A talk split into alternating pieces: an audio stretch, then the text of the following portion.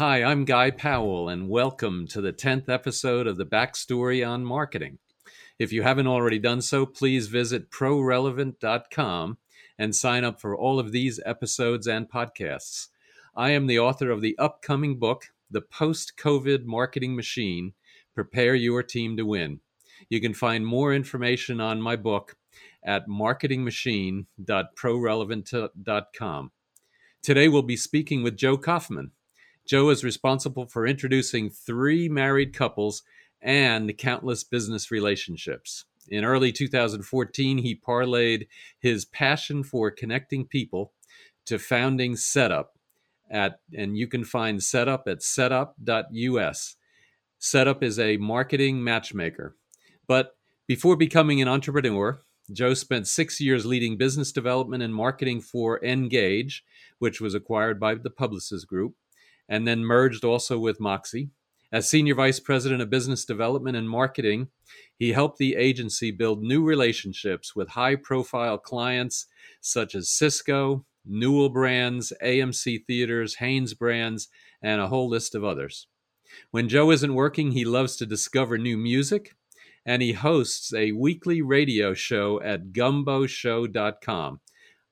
And he spends a lot of time with his wife, Michelle, and their twins, Joss and Radley. Most weekends, he's supporting his kids' activities, playing his grandmother's trumpet, running, and immersing himself in music. Joe, uh, welcome and uh, great to have you today. Thanks so much, Guy. It's such a pleasure to be here with you. Yeah, thank you. So uh, let's get started. So tell us about yourself and what your backstory is on marketing. Yeah, so um, I grew up in North Carolina, even though I had Boston roots, and I graduated from Wake Forest University and spent four years in retail. And uh, retail moved me from New Orleans, Louisiana, to Jackson Hole, Wyoming, to Atlanta, Georgia, where I, I finally ran the Eddie Bauer at Lenox Square Mall, which was the biggest of their stores in the Southeast. And at 26 years old, uh, having 50 employees and running that store, I did one holiday season and decided I was done with retail forever.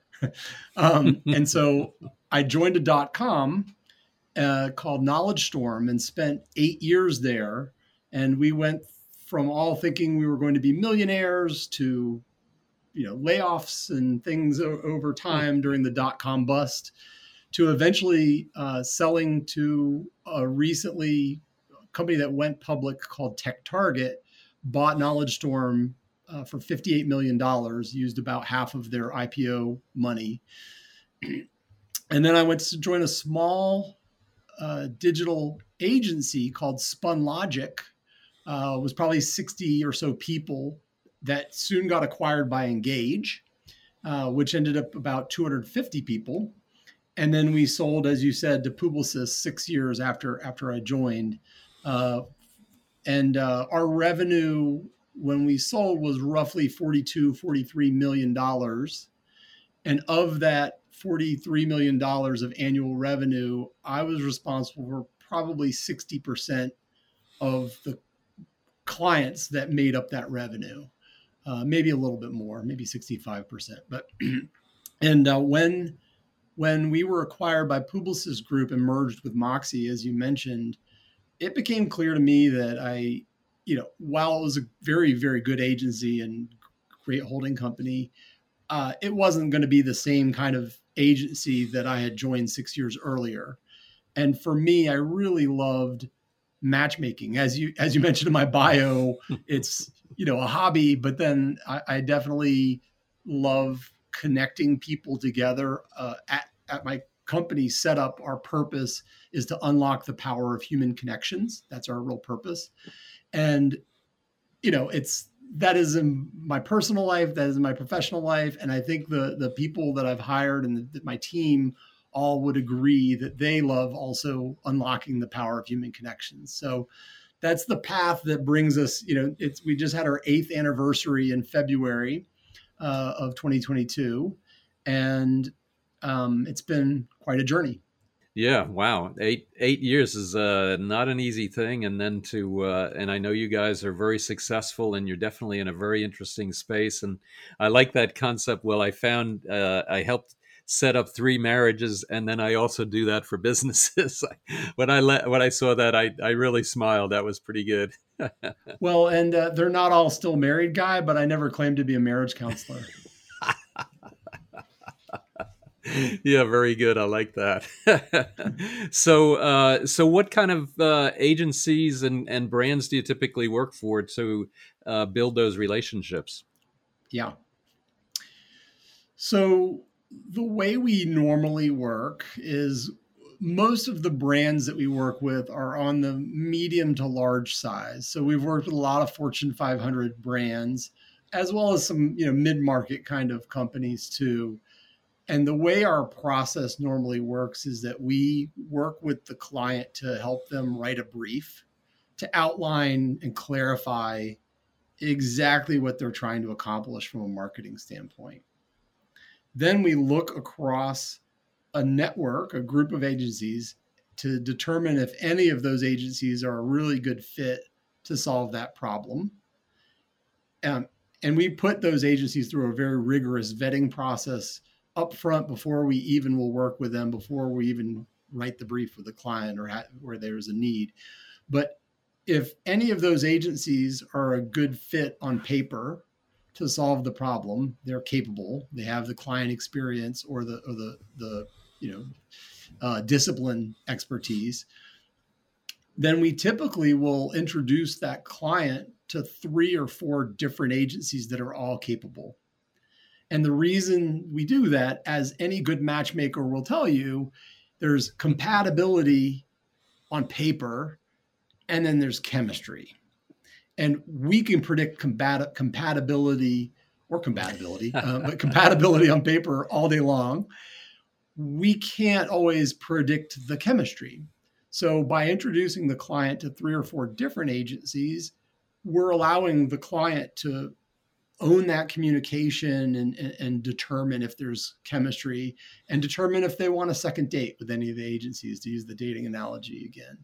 Um, on the other hand when we write the brief if it's clear that the need of the client is different than just introducing them to three or four agencies and getting out of the way then we can work with the client to actually perform a custom agency search where we run the entire process from writing the profile of the ideal agency by interviewing all the key stakeholders, building a really long list of potential agencies, narrowing the pool down to a much more manageable group, sending out some requests for information questions that are relatively easy for the agency to answer, you know, in a half hour or something narrowing the pool down based on those answers, issuing an RFP uh, to a handful of agencies, and then picking the top three or four to pitch the client, and then helping the client ultimately make a decision.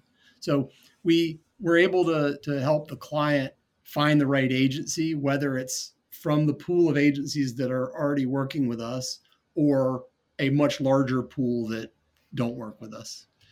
Yeah, yeah, very interesting. And I think you're right, though. I think, uh, you know, I, I, one of the challenges I think with selecting an agency is there, there's the differences between them. Certainly, there's personality, and uh, there's certainly some people have a creative bent in one direction versus versus another. But if that chemistry doesn't match, then it's uh, it it's uh, well, it's just like a marriage. If that chemistry doesn't match, boy, it's uh, not gonna not gonna do very well over the long term and and it's an expensive right right right. You need you need you need both both capability and chemistry. And i used to think it was 50 50 you know 50% capability and 50% chemistry.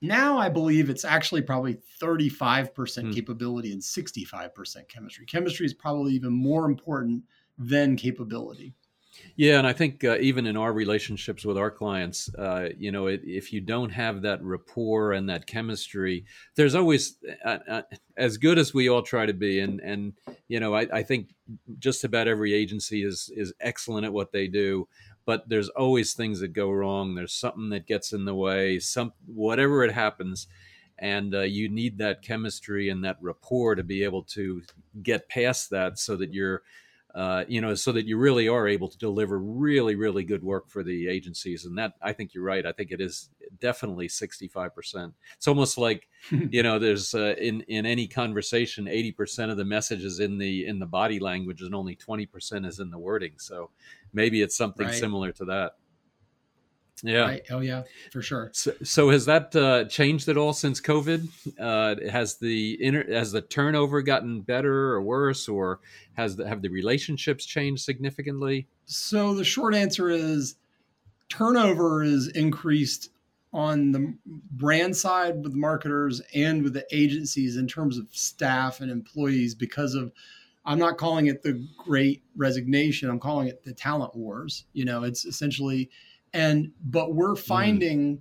we had our busiest quarter ever in terms of brands looking for agency support because eight brands are uh, leaner than they ever were some of them you know laid off people early in covid and then found themselves pretty short-handed in terms of being able to execute on their marketing initiatives and right now you know because there are more marketing needs than there are staff trying to if you were as a client trying to add headcount for creative you know art director a copywriter a email marketing expert a social media expert a, a analytics person a project manager an account manager if you wanted to add all of those headcount it's really tough to even if you could find the people which it's hard to do do you really have the room in your organization to bring on six, seven new people who some of whom are specialists in their craft and not generalists?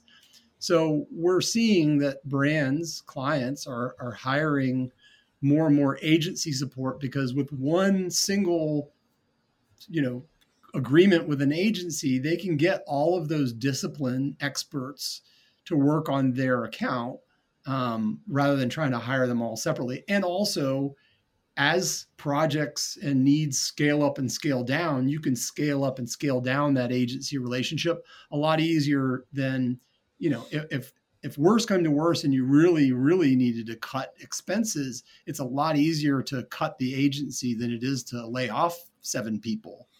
Um, so we're seeing a lot of velocity right now in terms of we're busier than we've ever been in the eight year history in terms of the total number of introductions we're making between brands and agencies.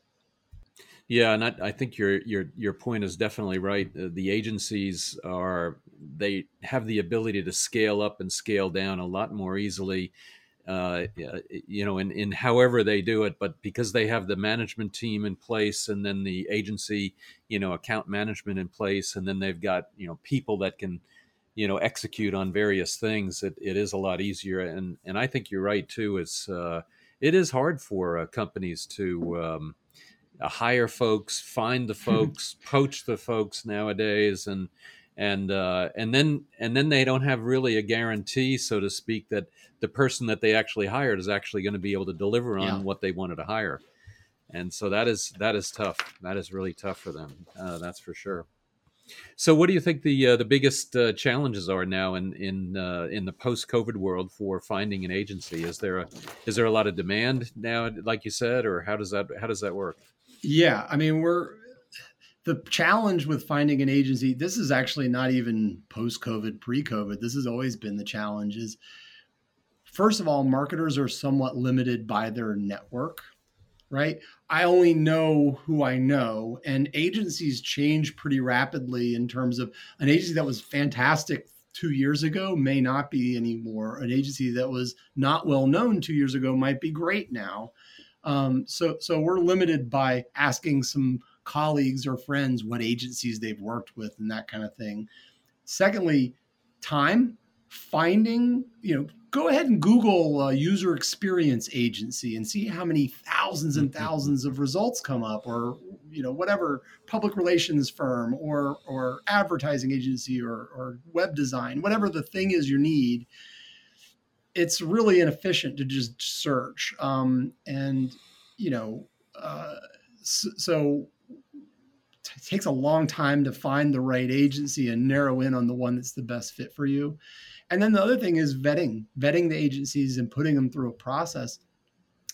Um, it's difficult, it's time consuming, it, it's a challenge to, okay, again, I've got this list of a thousand agencies that came up on a Google search. How do I differentiate them? They all say they're good at everything, right? and they're not, right? So one of those are all problems or challenges that we solve for the client at setup because we've already put the agencies through a really very rigorous vetting process. It takes about a month for us to complete. It includes us talking to, surveying current clients of the agency and past clients of the agency that no longer work with them because we've found that they're the most candid about what the real strengths are of the agency and their weaknesses. We also, you know, survey the key staff within the agency to understand one how self-aware they are. You know do they do, do their answers jibe with what cl- current and past clients say? But also to understand you know where they're going what they feel their real strengths are and that kind of thing. And that whole vetting process helps us really get to know the agencies well. It also holds a mirror up to the agency and allows them to learn more about themselves and their strengths and weaknesses but also it sometimes even uncovers opportunities because we'll sometimes uh, survey a past client that says, "Man, I really." We ask them a question like, "What do you wish this agency could have could have done for you?" And sometimes the answer is something that they've added since they stopped working with the agency mm. or something. So that whole process, we call it our agency assessment process. Um, it helps us up front cut down on some of that information overload of a Google search of being able to help the client only work with agencies that have been really well vetted, only work with agencies that have demonstrated success with you know similar clients in the industry and similar types of projects and things like that. And um, so it's a, it's a time thing, it's an efficiency thing, and it's a not limiting the client to just a couple of agencies that they've heard of. Yeah, absolutely. I can uh, definitely see that. And uh, so, do you think now uh, the agencies or the searches are trying to consolidate?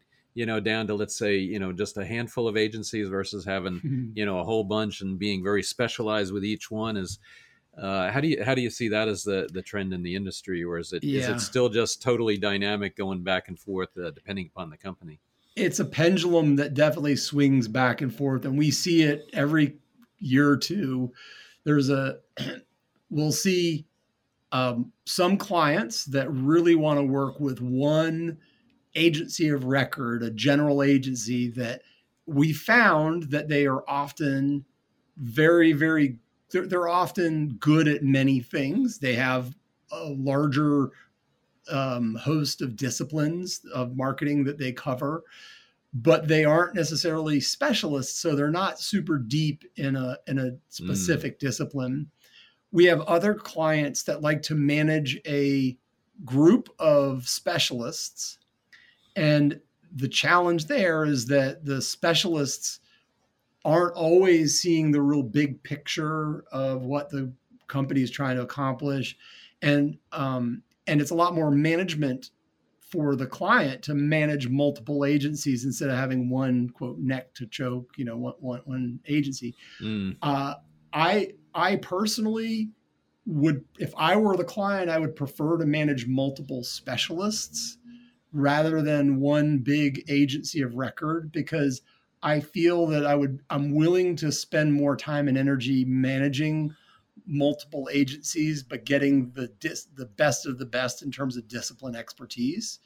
But we see that pendulum swing back and forth. We, the yeah. other pendulum we see, guy, is uh, companies that want to build in-house agencies and in-house, you know, capabilities versus partnering with age external agencies to do work. And um, we see that go back and forth. Uh, many big brands try to build their in-house agency as a shared service that maybe multiple brands within the agency come mm. to the shared service for marketing.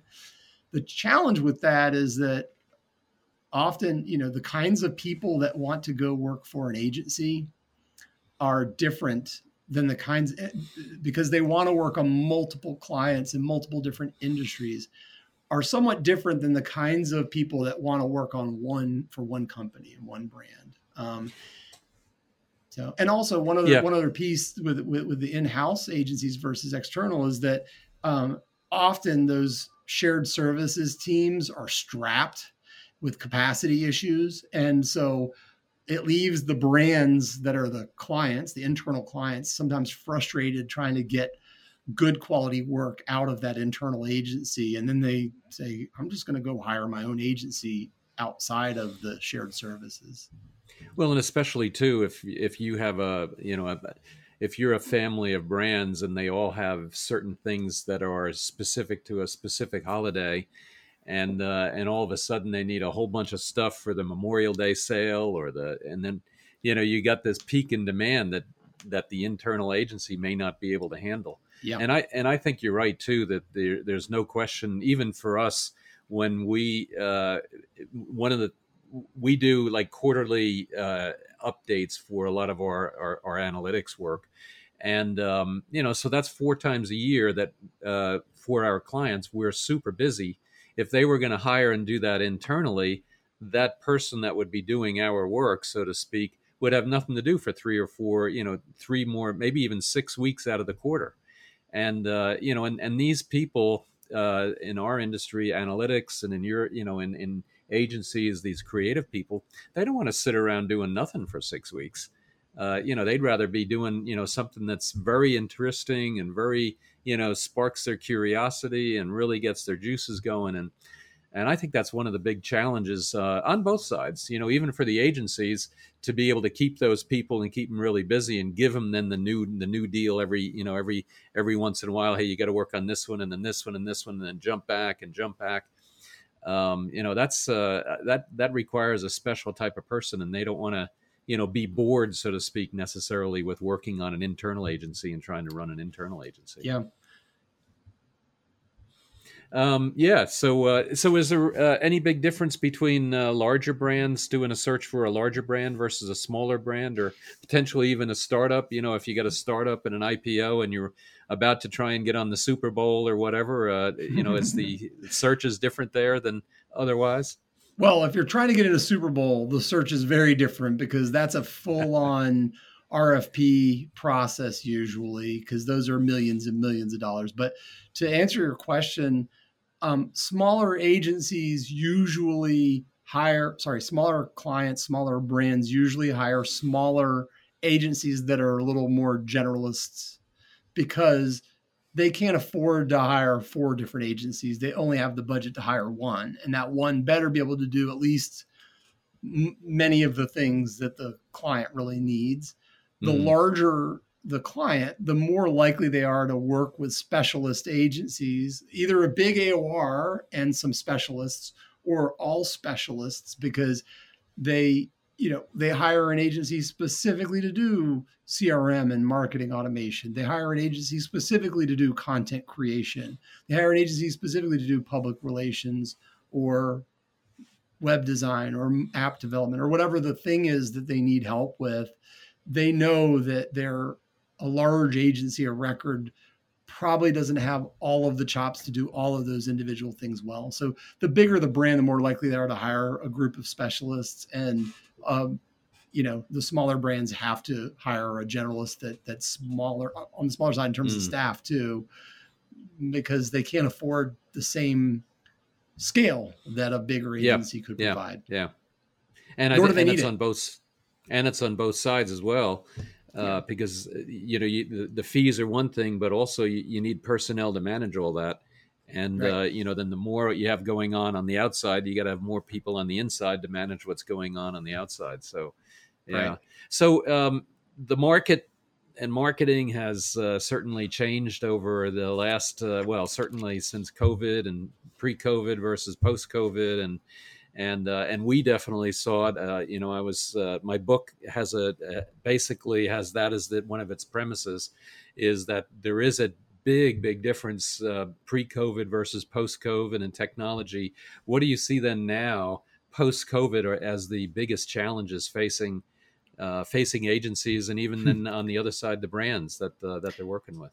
It's it's funny you ask that question now because we're in the midst of wrapping up our fourth annual marketing relationship survey. Um, and in fact, it's going to close soon. I'm not sure by the time this airs, we may already have closed it. But um, essentially, what this is the fourth year that we've looked at those that marketing landscape and how it's changed, and also those relationships between brands and agencies. That's sort of part of it. Um, interestingly, in last year's survey, uh, which uh, we were fortunate enough to have Ad Age published it on their homepage and the print and sent it out via all their newsletters and things. So they it, it got widely promoted in by Ad Age. Um, but what their headline was that within the next six months, one in three brands will change agencies. And uh, I hmm. kind of chuckled when I saw the headline because I think at any given moment, one in three brands is thinking about changing agencies. Uh, that was validated by our, our, that's validated almost every year in, in the survey, which is, you know, two thirds of the clients are perfectly happy with their agency, and one third are not and gonna gonna switch. Um, what what do clients care about, and what do brands care about? Clients care about well, th- what they don't care about is the proximity of their agency, whether the agency is down the street from them or not. Especially hmm. during post COVID, we all learned that we could work remotely successfully and that we don't need to be in the room with the with our customers, with our clients, with our um, agencies. Um, they don't care about whether the agencies win a lot of awards. They don't care so much about the seniority of the team or whether or not they have specialized capabilities they do care about, which this was heartening because these are things that agency people can control. They care about creativity, they care mm. about professionalism, they care about chemistry, they care about cost, um, and they're looking for transparency in the relationship. They're looking for vulnerability. They're looking for some employee retention, uh, even though the agency business is typically as pretty transient in terms of people coming and going. Um, there is value in some longevity and institutional knowledge and that kind of thing. And they just want clear expectations. You know, we part of that this survey is to understand what clients wish agencies knew and what agencies wish clients knew. And it's kind of funny because they're like the, the, the clients wish the agencies would act as more strategic partners and agencies wish that the clients would let them do more strategic work. so what's the problem here? There's a disconnect. And the, the answer is, you know, the, the clients say things like, I don't think the agency truly understands bureaucratic red tape within my organization or, or you know other priorities that aren't just this marketing stuff that I'm working on with you. And, and agencies want to be let into the inner circle and part of the planning meetings and all of those things. So it's just there, there's a you know that transparency, that vulnerability, that clear expectations, that would go a long way in in really improving relationships between brands and agencies. Yeah, that is uh, definitely funny, and I think I think you're right on the outside. Um, you know, even with our relationships uh, on the outside, we are always providing kind of the strategic look at whatever it is that we produce and um, and yet in terms of actually getting across what we think you know is going to be potentially important or at least getting that feedback so that we can build it into what what what we deliver uh, is sometimes uh, def- is sometimes lacking and yep. uh, you know and you're basically you know instead of being you know the at least the collar on the dog you're you're kind of the tail and you find you find out when that when that dog starts to wag its tail. You don't find out you know right next to when it you know it got, you know when they first heard it so. Yeah. Yeah i think i think that's a that's a really good uh, that's a really good uh, good point. So uh, uh otherwise uh, you know there's things like uh, and we were just at an event together on nfts uh, I'm just curious uh, how you see that now influencing agencies? Are there going to be now NFT specialists, and or are they going to be generalized into a digital, or is it going to be both, or all of the above? Yeah.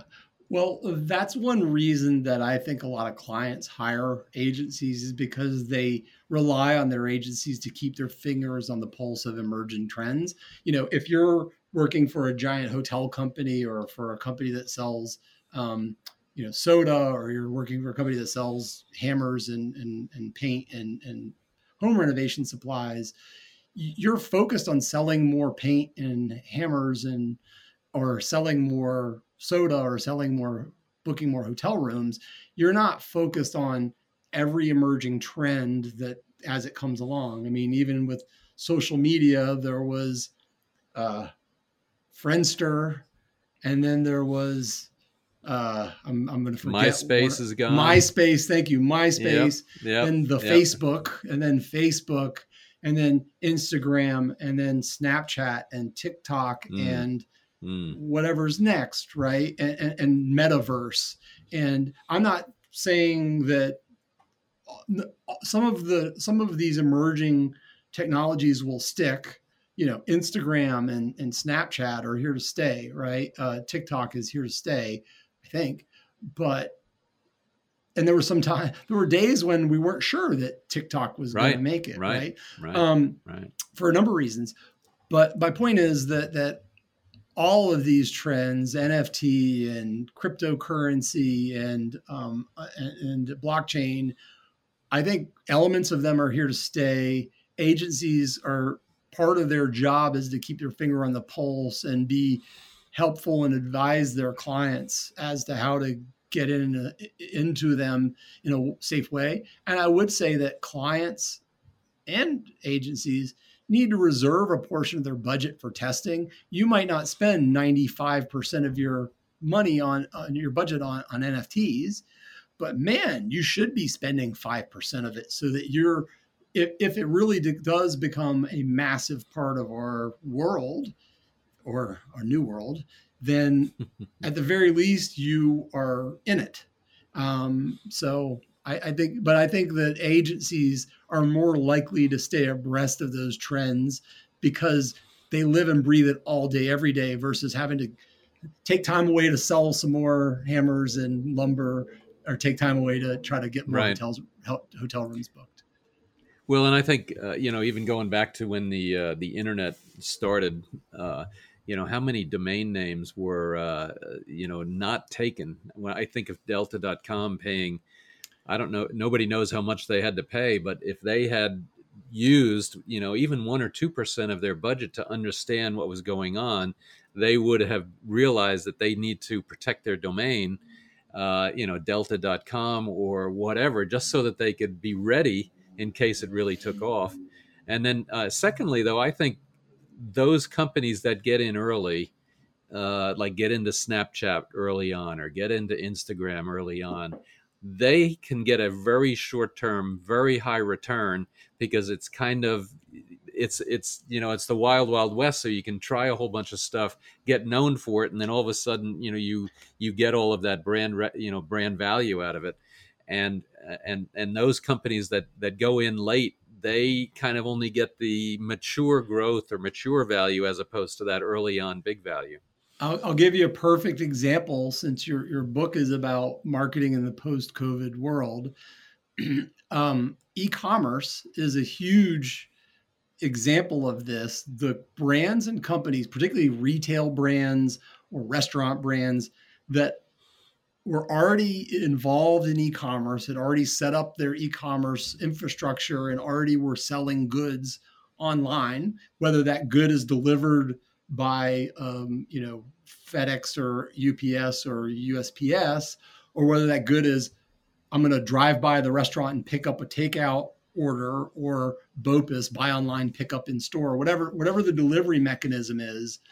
Um, those that had already gotten into e-commerce pre-COVID emerged really strong because they already could deliver to the new norm that was set because of the pandemic that I might not want to step foot in the store or in the restaurant, but I'm still willing to eat the food or I'm still willing to buy the item. And um, those that didn't have that infrastructure in place really struggled to, for example, hire agencies that can support e-commerce, but who were swamped, you know, because they're so. So, so to your point, the early adopters of as new technologies emerge the early adopters, uh, I think, are in a better position to thrive long term than those that are waiting to see if it's going to pan out. Right, right. And a, a good example of that is uh, Chick fil A. Uh, they uh, had online ordering figured out well before the, the, the, the COVID lockdown started and they were then able to once they were able to open up again they were able to take orders immediately whereas a lot of the other uh, you know drive-through restaurants were not.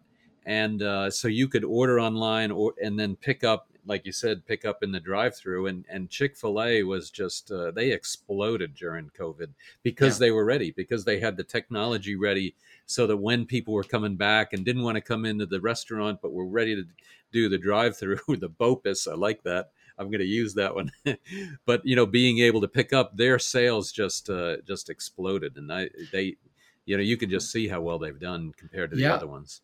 I have a related example. For, speaking of Chick Fil A, uh, I I hired a, a really smart and talented young man to Setup, who found he got an opportunity to take his dream job um, which is that he he was hired by Chick Fil A before the pandemic began to help them roll out delivery. So mm. initially, they worked with DoorDash and Uber Eats and, and, the other delivery services to deliver food, and they had to figure out which food travels well for delivery, which mm. food doesn't. They had to figure out how to efficiently get it to the people that were ordering it at their homes. But again, they were looking at delivery as a as a distribution model before the pandemic hit and when the pandemic hit you can bet that delivery service became huge and um, this young man is thriving within the company because you know all of a sudden everybody started looking at him and saying wow you're the guy that's going to help us get this food to the customers who don't want to go sit in our restaurant right now.